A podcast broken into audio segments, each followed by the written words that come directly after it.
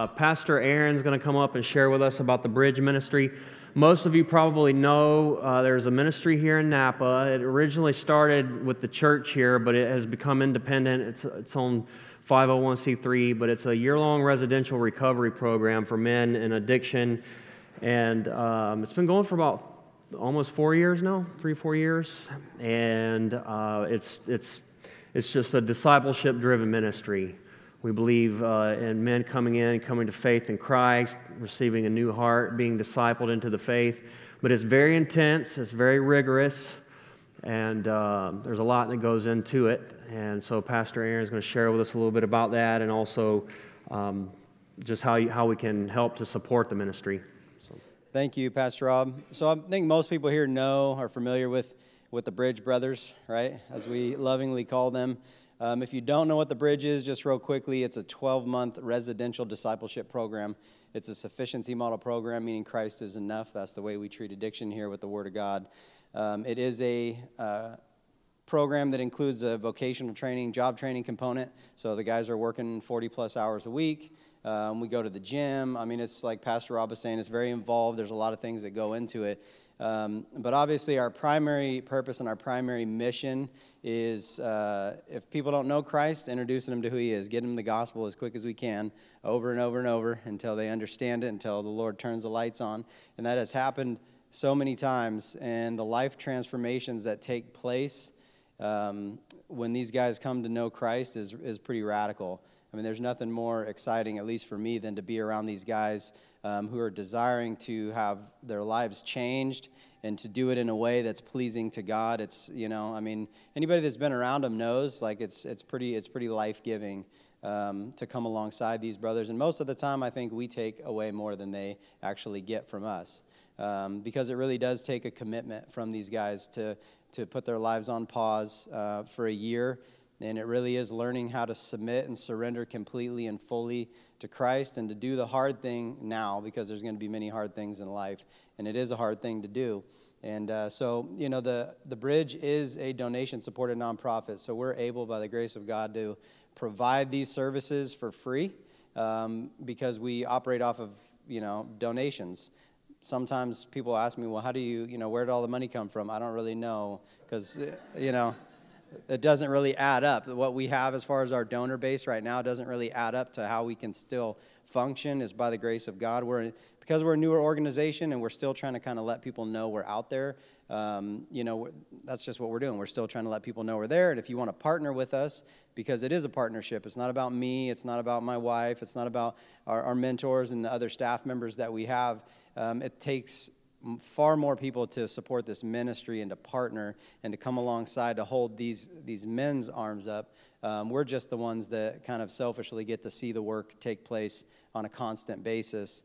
Um, but you guys, this is our home church. So the bridge comes here. This is where we come to church and where we worship and fellowship. And so you guys have an extra privilege beyond other churches in town that support us because they don't get to see it constantly. So, um, all that to be said, uh, we are doing right now, we have a couple more days left in our matching funds campaign. So we had a generous donor give us uh, offer to give us match up to twenty five thousand um, dollars through the month of August. So we're about I mean we're we're a little shy. God can do what He wants to do. We're let's say about halfway there right now.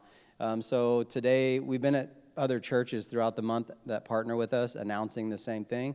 So we're announcing lastly at our home church. This is the last Sunday we'll be doing an announcement. So if you would like to partner with the bridge financially and help us get up to that $25,000 um, uh, match, then we'd love to have you jump on board and partner with us. If you uh, just for the sake of ease, we typically don't do, if you want to donate, we have a P.O. box or we can do it online. Uh, but today, just for the sake of ease, if you can, and Tim and Scott, forgive me for this, but uh, we're gonna. If you could just make a check out to the Bridge Napa. If you have a check, put it in the box back there. They'll get it to a box that we have upstairs, or you can go online uh, to thebridgenapa.org and and do a one-time donation that way if you feel so led. But I think you guys just need to know you give a lot to the men here just by being part of the body and part of their family, and um, I believe you guys probably get a lot back in return. All right, we're going to start the book of Colossians this week as we continue reading through the scriptures week by week. Again, I especially love reading the epistles on Sunday morning because that is uh, the way that it so often went. The apostles would write these letters for the churches to be read to the churches, and they would be copied and sent on to the next church and circulated that way. And so we join in this tradition as old as the church, reading the scriptures together, reading the New Testament epistles as we gather on the Lord's Day. So, with that, let's look at Colossians chapter 1. I believe the words are up on the screen as well. It says, Paul, an apostle of Christ Jesus by the will of God, and Timothy, our brother, to the saints and faithful brothers in Christ at Colossae, grace to you and peace from God our Father. We always thank God, the Father of our Lord Jesus Christ, when we pray for you, since we heard of your faith in Christ Jesus and of the love that you have for all the saints, because of the hope laid up for you in heaven. Of this you have heard before in the word of the truth, the gospel, which has come to you, as indeed in the whole world it is bearing fruit and increasing, as it is as it also does among you since the day you heard it and understood the grace of God in truth, just as you learned it from Epaphras, our beloved fellow servant. He is a faithful minister of Christ on your behalf and has made known to us your love in the Spirit.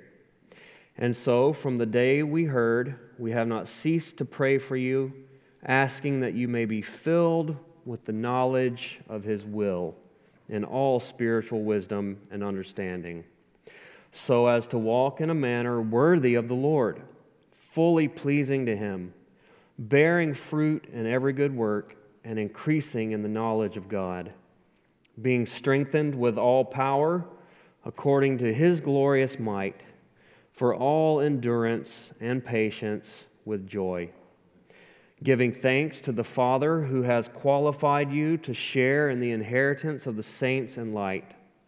He has delivered us from the domain of darkness and transferred us to the kingdom of his beloved Son, in whom we have redemption, the forgiveness of sins. He is the image of the invisible God, the firstborn of all creation. For by him all things were created in heaven and on earth visible and invisible, whether thrones or dominions or rulers or authorities, all things were created through him and for him. And he is before all things. And in him all things hold together. And he is the head of the body, the church. He is the beginning, the firstborn from the dead, that in everything he might be preeminent. For in him all the fullness of God was pleased to dwell, and through him to reconcile to himself all things, whether on earth or in heaven, making peace by the blood of his cross. And you who were once alienated and hostile in mind, doing evil deeds, he has now reconciled in his body of flesh by his death, in order to present you holy and blameless and above reproach before him. If indeed you continue in the faith, stable and steadfast, not shifting from the hope of the gospel that you heard, which has been proclaimed in all creation under heaven, and of which I, Paul, became a minister. Now I rejoice in my sufferings for your sake, and in my flesh I am filling up what is lacking in Christ's afflictions for the sake of his body, that is, the church of which I became a minister according to the stewardship from God that was given to me for you, to make the word of God fully known, the mystery hidden for ages and generations, but now revealed to his saints. To them, God chose to make known how great among the Gentiles are the riches of the glory of this mystery, which is Christ in you, hope of glory. Him we proclaim warning everyone and teaching everyone with all wisdom, that we may present everyone mature in Christ. For this I toil, struggling with all his energy that powerfully works within me. Let's pray. Jesus, we love you. You are the beginning and the end, the Alpha and the Omega. You are the image of the invisible God. You are the head of the church. We worship you. We've gathered here today to give you praise. We've gathered here today to give you thanks.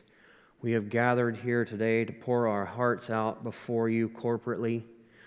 Thank you that you have saved us. Thank you that you have redeemed us. Thank you that when we were at enmity with you, you saw fit to snatch us out of that miry clay, that horrible pit that we were stuck in. We were blind, we were deaf, we were calloused, we were separated from you in our sin and transgression against your goodness. Yet such was your goodwill and pleasure, such was your love for us that you saved us. And Lord, we bring nothing to the table. Lord, we come with our hearts wide open and our hands open before you, and we say, God, here we are. We love you. Use us for your glory, God. Have your way in our lives. We praise you. I thank you for the church, the body of Christ.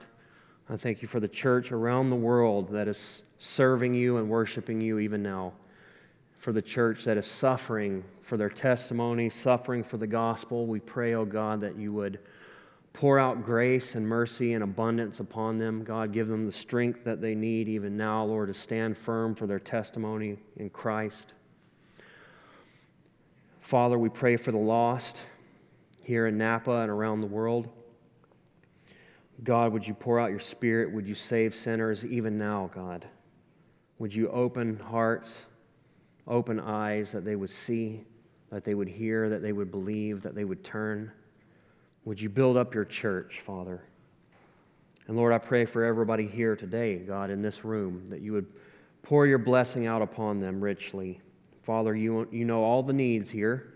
You know all the concerns, all the hurts, all the fears, all the failures, all the doubts, all the regrets, all the joys, all the celebrations. Lord, you know everything that is going on, God, and you're able, Father, able to minister, able to lift up, able to encourage, able to provide, able to lead, to direct, able to defend, able to heal.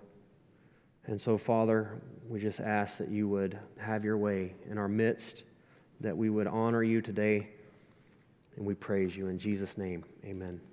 Word of God, and we will be in the book of James, chapter 5. As stated many times before, the central theme of James is to be a doer of the word, right? Not just a hearer of the word. It's not enough to just hear it, but we actually have to do something with it. We have to obey it, walk in it. And James has given us many practical ways in which we could go about being doers of the word. And one of the things that seems to come back over and over is the issue of our speech. How can we have God glorifying speech? How can we have speech that builds up and encourages others as opposed to tearing them down or judging them or slandering them? Well, today James comes back to the issue of speech, and this time he's dealing with the issue of meaningless promises or swearing oaths. Swearing oaths specifically. Let me ask you a question. Have you ever said, cross my heart, and you, you have? Of course you have. We all have. Perhaps you've heard someone say or have said, I swear on a stack of. That's right, okay. We all know that in the court of law, you're made to swear to tell the truth, the whole truth, and nothing but the truth, so help you God. And sometimes people will go so far as to swear on the grave of a deceased loved one. You know, I swear on my mother's grave. What does that even mean? I don't know exactly what what they're even trying to indicate there. Like somehow, whether they're true to this promise or not will affect their situation in the afterlife after the fact. Um, never really thought that one through. But we know when someone says something like that, what they're trying to indicate is they mean business and this is serious and you can take it to the bank and they are worthy of trust. Now, why do people do that? Well, I just said why, but there's actually a deeper reason, and that is because people know generally that people are liars and cannot be trusted. And if you've lived in this world longer than five minutes, you probably have good reason to believe that. And we have all failed in this area. We all fall short. We have failed to keep our commitments. We have failed to keep our word. And sometimes maybe there was a malicious intent. Many times maybe there wasn't. But the fact remains that um, people are hard to trust so often. And so therein lies the issue. We appeal to something greater than ourselves to gain credibility.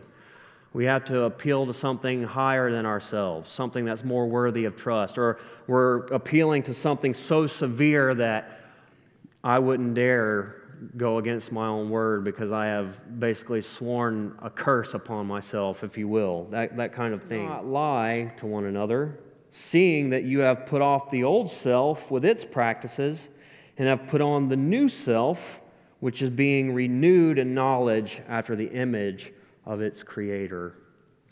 And so when we come to Christ, we're changed from the inside out. There was the old man, the old woman, and its conduct.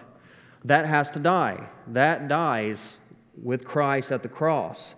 And as we are new, and notice here he says, being renewed in the knowledge after the image of its creator. So as we are becoming more and more like our God, more and more like our Savior, we are to put on new practices, new habits.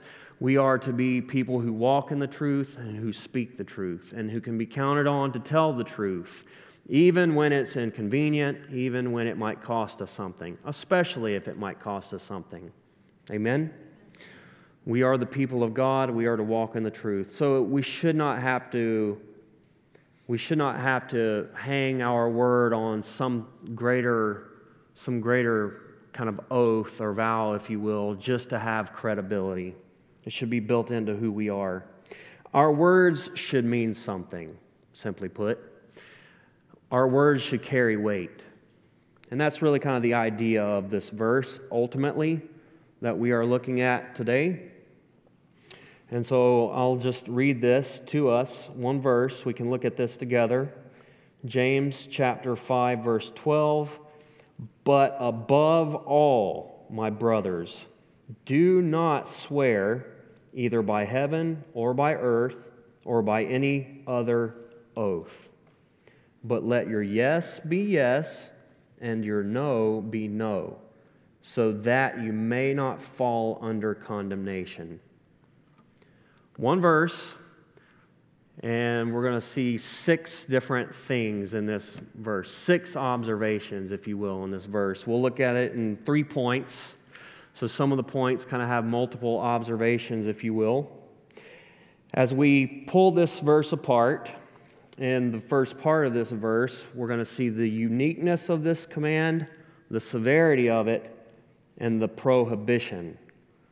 The uniqueness, the severity, and the prohibition of swearing oaths falsely. Sorry, these aren't, you know, the most these aren't the, you know, the most dressed up points here. They're pretty technical, but, you know, it just is what it is, okay? So look at verse 12 again. But above all, my brothers, do not swear either by heaven or by earth or by any other oath. I want to draw your attention to the phrase, but above all. But above all. This is significant. I have said time and again that these verses often appear to be disconnected, but they tend to be more cohesive than we might recognize at first glance. And so we should really work and labor to understand all of this in its context and see if these things are connected, as they often tend to be. However, I do think in this case, verse 12 stands alone. It just it does. And I have seen other uh, pastors and teachers attempt to kind of put it together and teach it verses 1 through 12, and I just cannot see it. I just don't. We were just talking about oppression. You have the rich oppressors who were living very wealthy lives and they were living very comfortable lives, very lavish lives, such that they were hoarding to the extent that the things that they were hoarding were beginning to rot and decay, while you had the oppressed who are crying out to God in their oppression, who are suffering greatly, starving, possibly even dying in that state. And then James' ad- admonition really is twofold God sees both. God sees the oppressor and will judge him. God sees the oppressed and will comfort them in their affliction. And that the oppressed should persevere in light of the Lord's return, in light of the fact that the Lord is going to set things right. And then he says, above all, do not swear an oath or by an oath. And I just try as you may, I just don't think you can connect those two together. I've seen people try and I just uh, I don't see it. So I do believe that this stands alone. The grammar indicates it. He says, "But above all, but above all, do not swear oaths." So what am I saying here? Why am I making such an emphasis on this? You know, James is indicating that this issue actually surpasses the previous issue. Now, that previous issue is serious, wouldn't you say? I mean, that's heavy duty stuff. But James says, more than that, even, do not swear oaths. And that sounds kind of strange if we're just honest. It's like that's bad, and you're somehow trying to say this is even more serious than that. How, how can that be? How is that so? So we have to unpack that a little bit.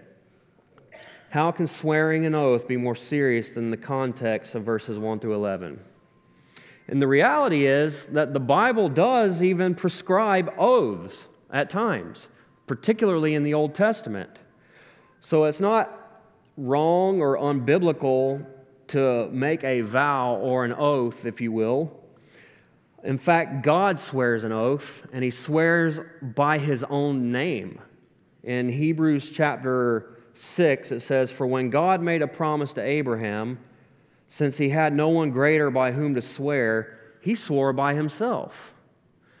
So God swore on his own name because there is nothing greater or higher than God himself. So if God were to swear on anything else, he's swearing on something even lower than himself, right? We always have to appeal to something greater than ourselves. So I'm not saying that oaths are wrong or sinful. There was a time and a place for them, even in the Bible. These would be very solemn, very sacred occasions. They were not something that happened on the regular. And we are just so flippant. You know, I swear, I swear, I swear, I swear on this, I swear on that, to the point that we don't even remember what we've sworn on at some point. We're breaking vows left and right, and we don't even remember, remember it anymore, right? So, what's James really getting at here? Well, remember, James is one of the earliest books written in the New Testament. It was one of the first books. This was not long after Jesus had died and risen and ascended to heaven. And this is a very Jewish book. Remember, initially, the church was entirely Jewish. There was a time before the gospel went out amongst the Gentiles and then the church became very, you know, Gentile. It was just Jewish entirely. And we know, according to the Gospels, that there was a real issue with oaths among the Jews, very ungodly oaths. And this was something that Jesus actually dealt with specifically. Now, we know James is the half brother of Jesus. And we know that James refers to the Sermon on the Mount 20 times in these five chapters. And that's interesting to me because this would be before the Sermon on the Mount was even recorded. And so at this point, James is referencing Jesus' teachings before the gospel was actually written down, which to me is just another internal evidence to the validity of Jesus' existence and his teachings. And so he, Jesus addressed this very issue in Matthew chapter 5. So if I've lost you, reel it back in. Matthew chapter 5, Jesus speaking on the issue of oaths. He says, Again, you have heard that it was said to those of old, You shall not swear falsely, but shall perform to the Lord what you have sworn. But I say to you, do not take an oath at all, either by heaven, for it is the throne of God, or by the earth, for it is the footstool, or by Jerusalem, for it is the city of the great king and do not take an oath by your head, for you cannot make one hair white or black. Let what you say be simply yes or no. Anything more than this comes from evil. And so Jesus is saying here look, your word should be so solid that you can just say it, and that's binding.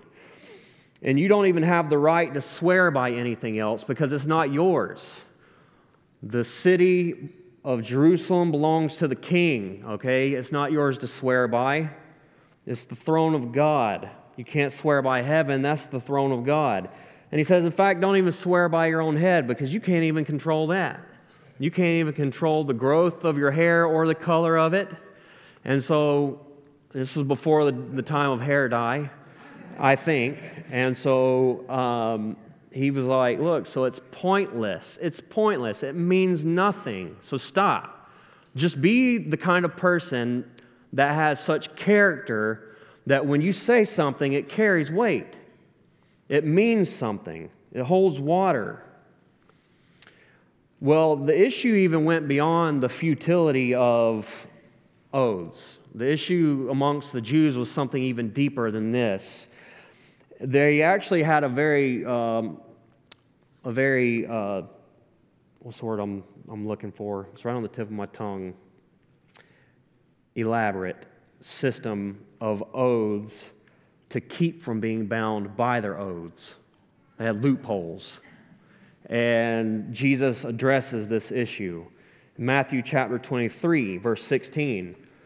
He says, Woe to you, blind guides, who say, If anyone swears by the temple, it's nothing. But if anyone swears by the gold of the temple, he is bound by his oath. You blind fools, for which is greater, the gold or the temple that has made the gold sacred? And you say, if anyone swears by the altar, well, that's nothing. But if anyone swears by the gift that is on the altar, he is bound by his oath. You blind men, for which is greater, the gift or the altar that makes the gift sacred?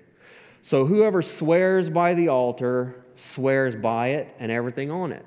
And whoever swears by the temple swears by it and by him who dwells in it. And whoever swears by heaven swears by the throne of God and by him who sits upon it. So, what they were essentially saying is okay, so the gold in the temple, that's what's really sacred. Okay, the, the building's just a building, but the, temp, the gold, that's something else. So, if you say, I swear by the temple, you're not actually bound because that doesn't actually mean anything, you see? Uh, or I swear by the sacrifice. Now that's binding, that means something, but the altar, that doesn't mean anything. Well, Jesus says, first off, you got that backwards because the sacrifice is made sacred by the altar and the gold is made sacred by the temple. So you guys got your math wrong anyway. He said, but you know, more than that, this is just deception, it's chicanery, it's trickery, it's deceit. You're creating these loopholes so that you can look like you're making some sort of a profession or some kind of an oath, but you know in your heart you have no intentions of keeping it. Now, don't we do the same thing? How many of us have, I swear, finger crossed? You ever done that before? Well, we do that. We have done that. We make oaths, we make vows sometimes, and we don't really have any intentions of keeping it. And that's hard. We do make some serious vows sometimes. I think even about wedding vows. Sometimes I think we just mean for better, not necessarily for worse. But we might not realize it when we're standing there saying it and we're all lost in the other person's eyes and everybody's feeling it, everybody's vibing. But oaths mean something. And when we give our word, we got to stand by our word. Amen? Because we're a people of God, the people of the book, the people of truth. Our Savior is the truth. Amen? I might be getting ahead of myself. So, swearing by anything is pointless and sometimes counterproductive, okay? But swearing dishonestly blasphemes God and reflects poorly on his people and brings reproach on the name of Christ. And that's why it's serious. Jesus just said that when you swear by the temple, you're swearing by the one who dwells in the temple. And when you swear by heaven, you're swearing by the one who is seated on the throne of heaven. And so you might not realize what you're doing when you do this, but just know that you are treading on holy, sacred ground. So be careful. It's better to just be a person who has the kind of reputation and character that when you say something, that's done, it's done. Amen? That's the kind of people we're called to be. That's the kind of people we're called to be. And so James gives us the alternative. He gives us the alternative. He has really brought out the uniqueness of this, the distinction of this particular command, the severity of it, how serious it is, and given us a prohibition. He says, don't do it. Don't swear, okay? And, and we still do that, I'm sure. He says, don't do it. Now he's going to tell us what to do. Again, in verse 12, he says simply, Let your yes be yes and your no, no. All right? That's the appropriate alternative. Our character should be such that when we say this kind of thing, it carries the sufficient weight, as I've already said. And the more, more than that, uh, we should never swear with dishonest intentions. I've already kind of talked about that. That would make us deceivers. That's what, that's what you are. When you swear with dishonest intention, you're a deceiver. Right? The reality is, there is a deceiver in the Bible, and his name is Satan. And Satan is a liar, right? And Jesus said that he's the father of lies. And Jesus told those religious hypocrites, these same hypocrites that were making these kinds of oaths, he said that you are of your father, the devil, because he's a liar and so are you. That's heavy, isn't it? That's heavy. Jesus, he spoke the truth, did he not? Did he not model truth speaking? He's a truth teller. Now, John says that God is light and in him is no darkness at all. So, what does that mean? Well, light, as opposed to darkness, it means truth it means purity, it means holiness, it means transparency. Like the Bible says that the light came into the world and men love darkness rather than light, so they flee because of the light because they don't want their deeds to be exposed. They love their sin. So you have this juxtap- juxta- uh, juxtaposition of light and darkness. And so God is light. God is light, and in him is no darkness at all. And so we have to walk in the light as He is in the light. Amen? And the Bible says that if we walk in the light as He is in the light, we will have fellowship one with another. And so that just reinforces this idea that if we are walking in integrity, if we are walking in the truth, then there's nothing to hinder us from walking with other people in the truth. We desire to be in the light. We desire to be amongst God's people. If there is something that's causing us to shy away from God's people or to hide from God's people or to isolate ourselves, check your heart. Because there is something that is driving that. And then, you know, could be any, any assortment of sins but there is something that compels us to shy away from the light. As children of God, we must not. We cannot. We have to be those who walk in the truth, who walk in the light. Now, Jesus is the truth, and as followers of Jesus, we are called to walk in the truth. So, God is light, we walk in the light. Jesus is the truth, we walk in the truth. Now, I had talked about this earlier in our introduction, I read that verse from Colossians. Well, Ephesians chapter 4 is almost like a parallel chapter to Colossians 3.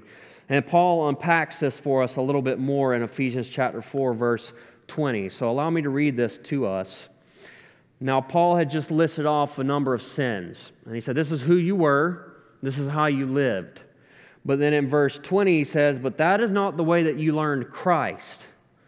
What's he, he's saying that's not Christ. That's not how Christ lives. That's not how Christ's people live. It's distinctly different from that old life. He says in verse 21 assuming that you have heard about Christ and were taught in him as the truth is in Jesus.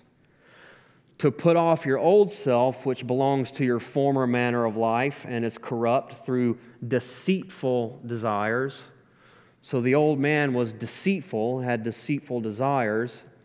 He says, to be renewed in the spirit of your minds, to put on the new self, created after the likeness of God in true righteousness and holiness. Now listen to this, verse 25. Therefore, putting away falsehood, let each one of you speak truth with his neighbor, for we are members of one another. Let the thief no longer steal, but rather let him labor doing honest work with his own hands so that he may have something to share with anyone in need. So this it changes everything.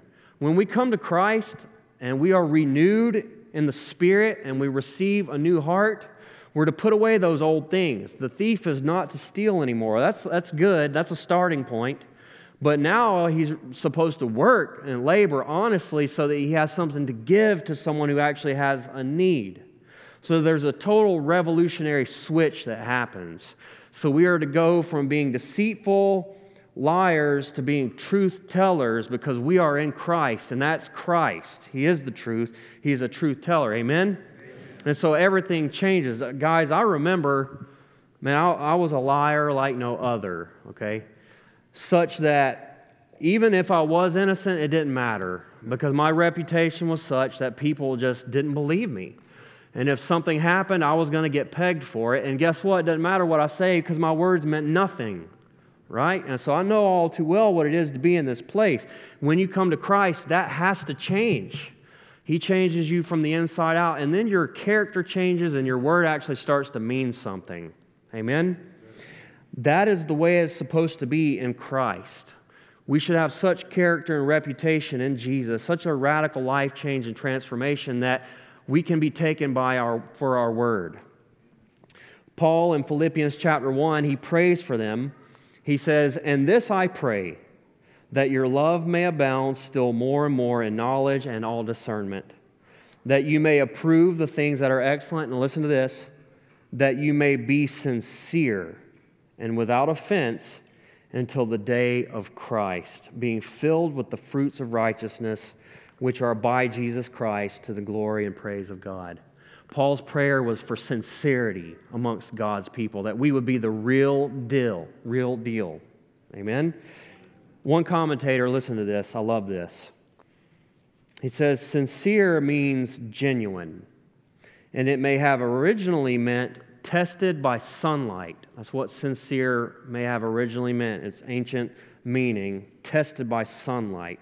He says, In the ancient world, dishonest, dishonest pottery dealers filled cracks in their inferior products without wax before glazing and painting them, making worthless pots difficult to distinguish from expensive ones. The only way to avoid being defrauded was to hold the pot to the sun, making the wax filled crack obvious. So dealers marked their fine pottery that could withstand sun testing with the phrase sincera. Sincera, which meant without wax. Isn't that cool? And so Paul says, we got to be without wax, sun tested, genuine, sincere. That's the kind of women of God we ought to be. That's the kind of men of God we ought to be. Tested by the sun, without wax, sincere, genuine. And if we are, our words will mean something. We don't have to say, I swear on this, I swear on that. We are men and women of godly conduct and character, and our words mean something. Well, the last part, last part of uh, this verse, what we see is the warning against and the revelation of falsely swearing oaths. This actually reveals something. So look at verse 12 again. It says, But let your yes be yes and your no, no, your no be no, so that you may not fall under condemnation. So that you may not fall under condemnation. Now, the beginning of this verse makes clear that James is addressing, addressing believers because he says brothers. Remember when we talked about the oppressors, the rich oppressors? He did not address them as brothers.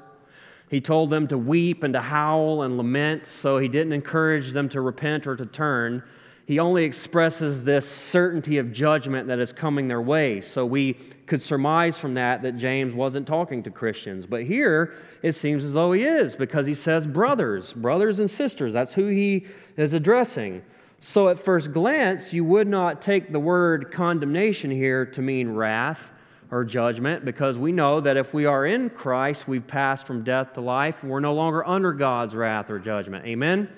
God's wrath and judgment has been poured out on his Son on our behalf so that we have escaped the finality of God's wrath and judgment. We are set free. And it is from that place that we serve.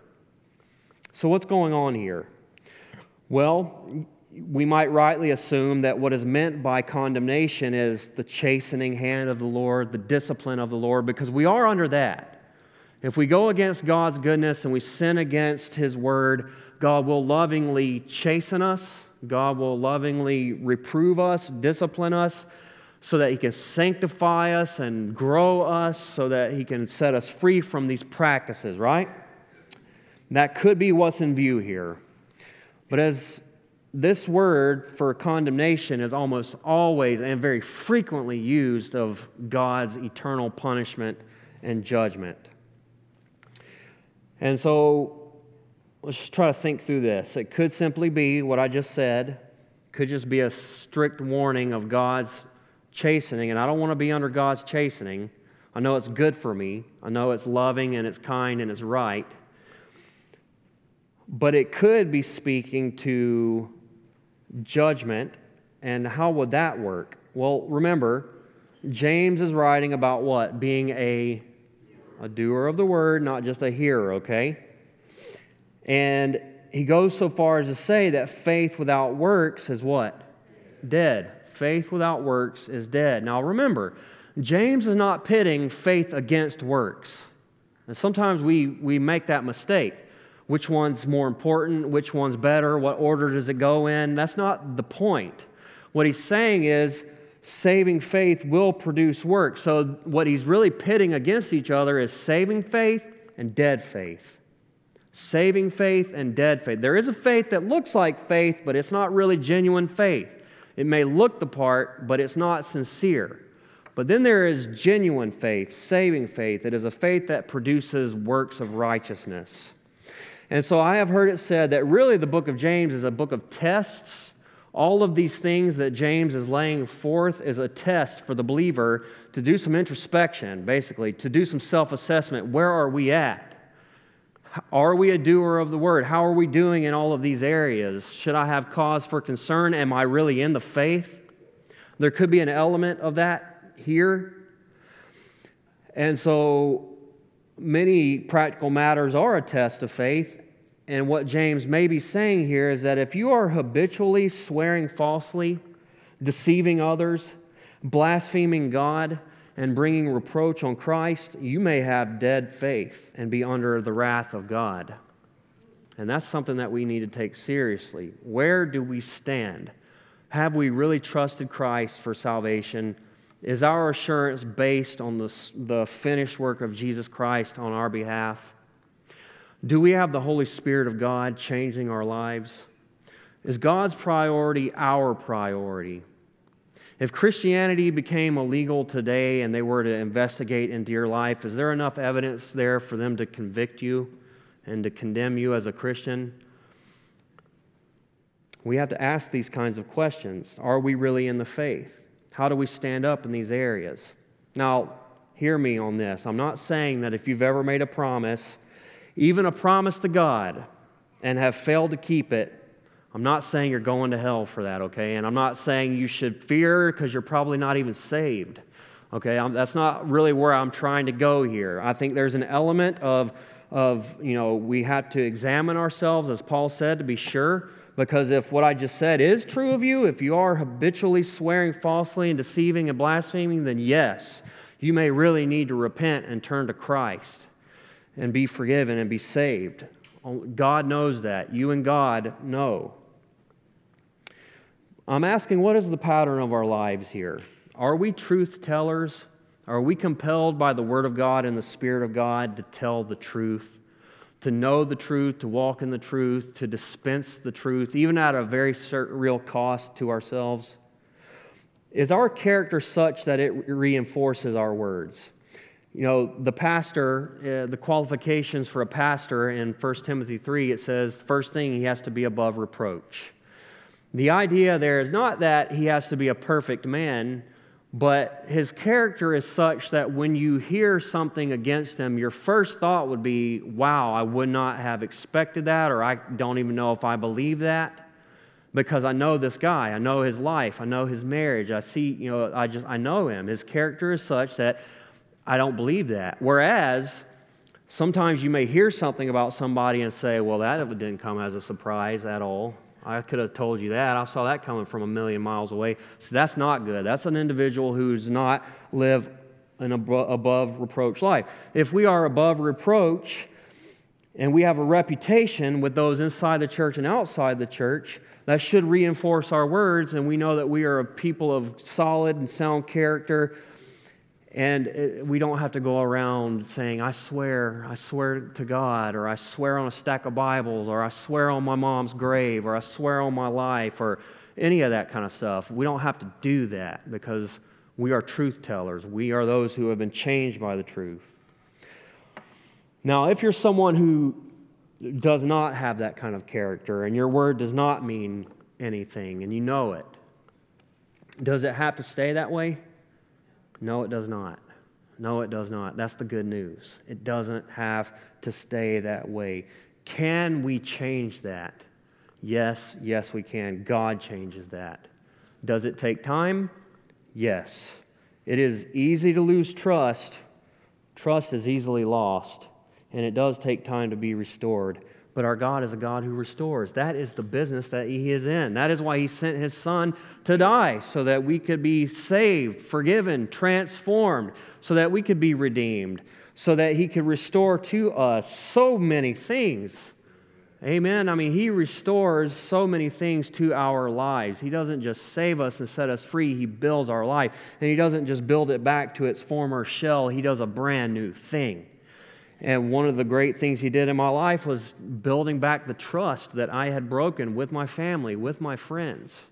Amen. Such that now people that didn't know me before, they just so often will say, I can't imagine that. I can't imagine that, that guy right? And I see that so often with the, guys in the bridge ministry and people in the church. You see this person in Christ and think, I cannot imagine you being this person that I've heard described for me. And that's what God does. That's the hope of the gospel. Our God saves and our God changes and our God restores. Our God heals, our God mends.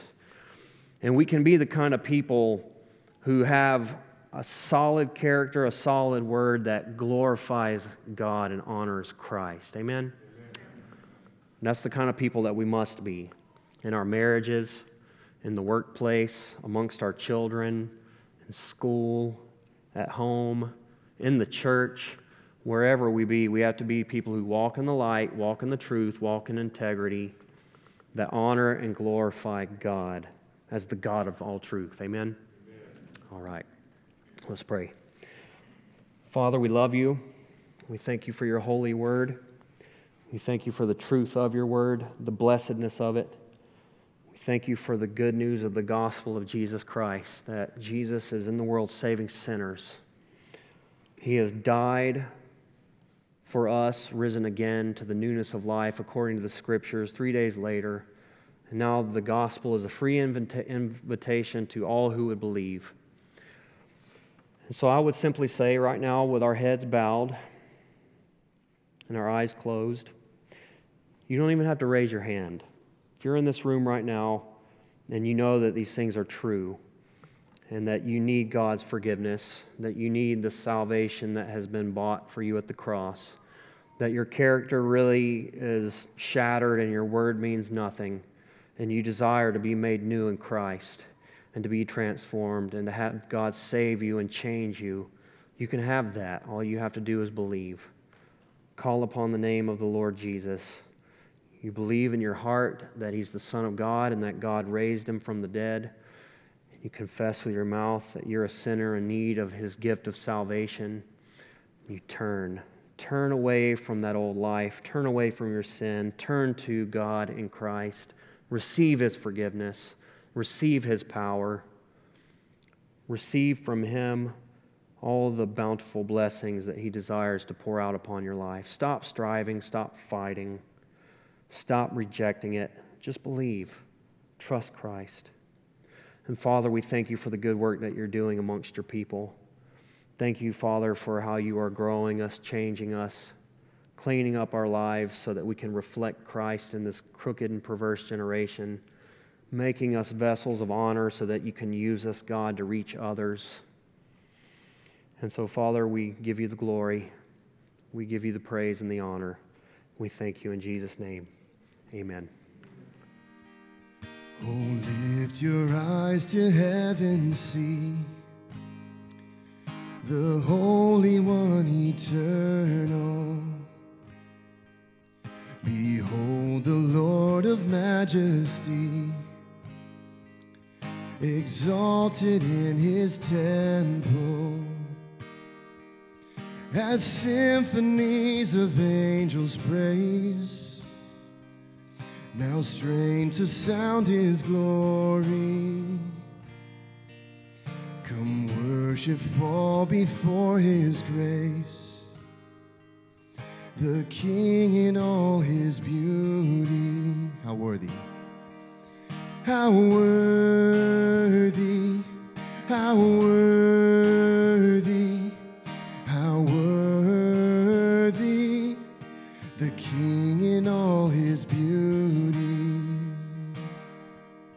Sing the first verse again. Oh, lift your eyes to heaven, see the Holy One eternal. Behold the Lord of majesty, exalted in his temple. Symphonies.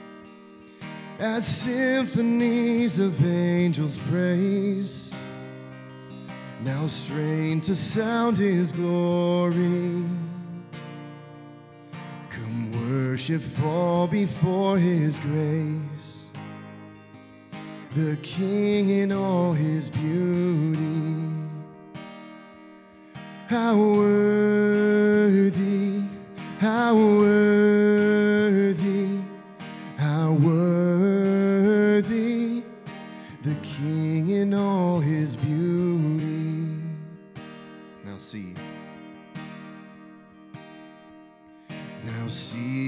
King who wears a crown, one made of shame and splinters, the sacrifice for ruined men, the substitute for sinners. As earth is stained with royal blood and quakes with love and fury, he breathes his last and bows his head.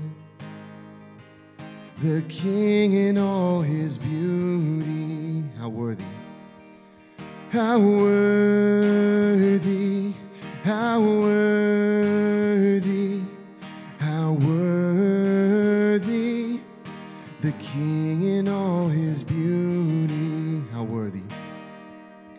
how worthy, how worthy, how worthy, the King in all his beauty.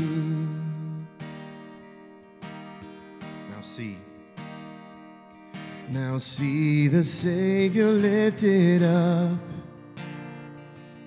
the Lamb who reigns in splendor, tribe and tongue. His kingdom is forever. Bring praise and honor to his courts. Bring wisdom, power, and blessing. For endless ages will adore the King in all his beauty. How worthy! How worthy! How worthy!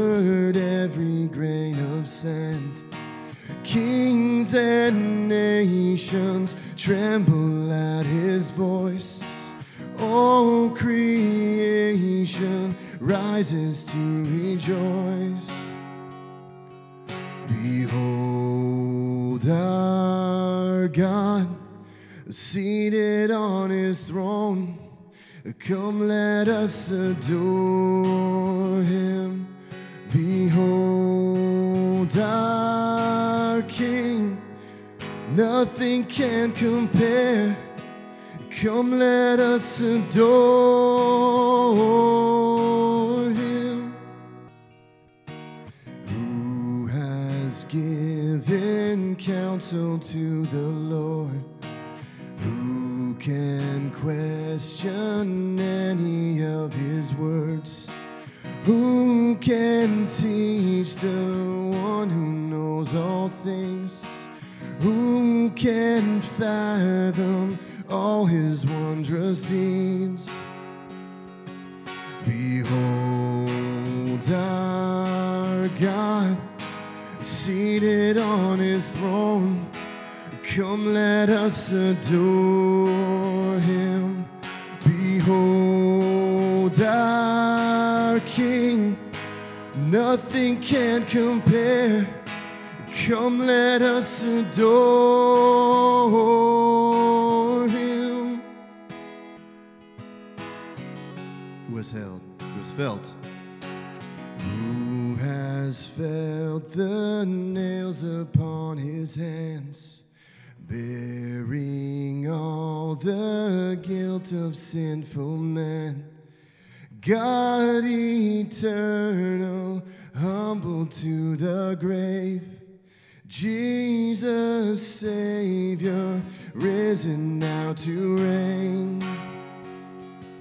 Behold our God seated on his throne. Come, let us adore him. Behold our King, nothing can compare. When I think that God, his son not sparing, sent him to die, I scarce can take it in. And when I think that God, his son not sparing, sent him to die, I scarce can take it in. That on the cross, my burden gladly bearing, he bled and died to take away my sin. Then sings my soul, my Savior God, to thee. How great thou art, how great thou art. Then sings my soul, my Savior God, to thee. How great thou art, how great thou art. Then sings my soul, my Savior God, to thee? How great thou art, how great thou art. Then sings my soul, my Savior God, to thee? How great thou art, how great thou art. He is great, amen. May the Lord make his face to shine upon you. May the Lord lift up your countenance and give you peace. God bless you guys. See you next Lord's Day. Wednesday.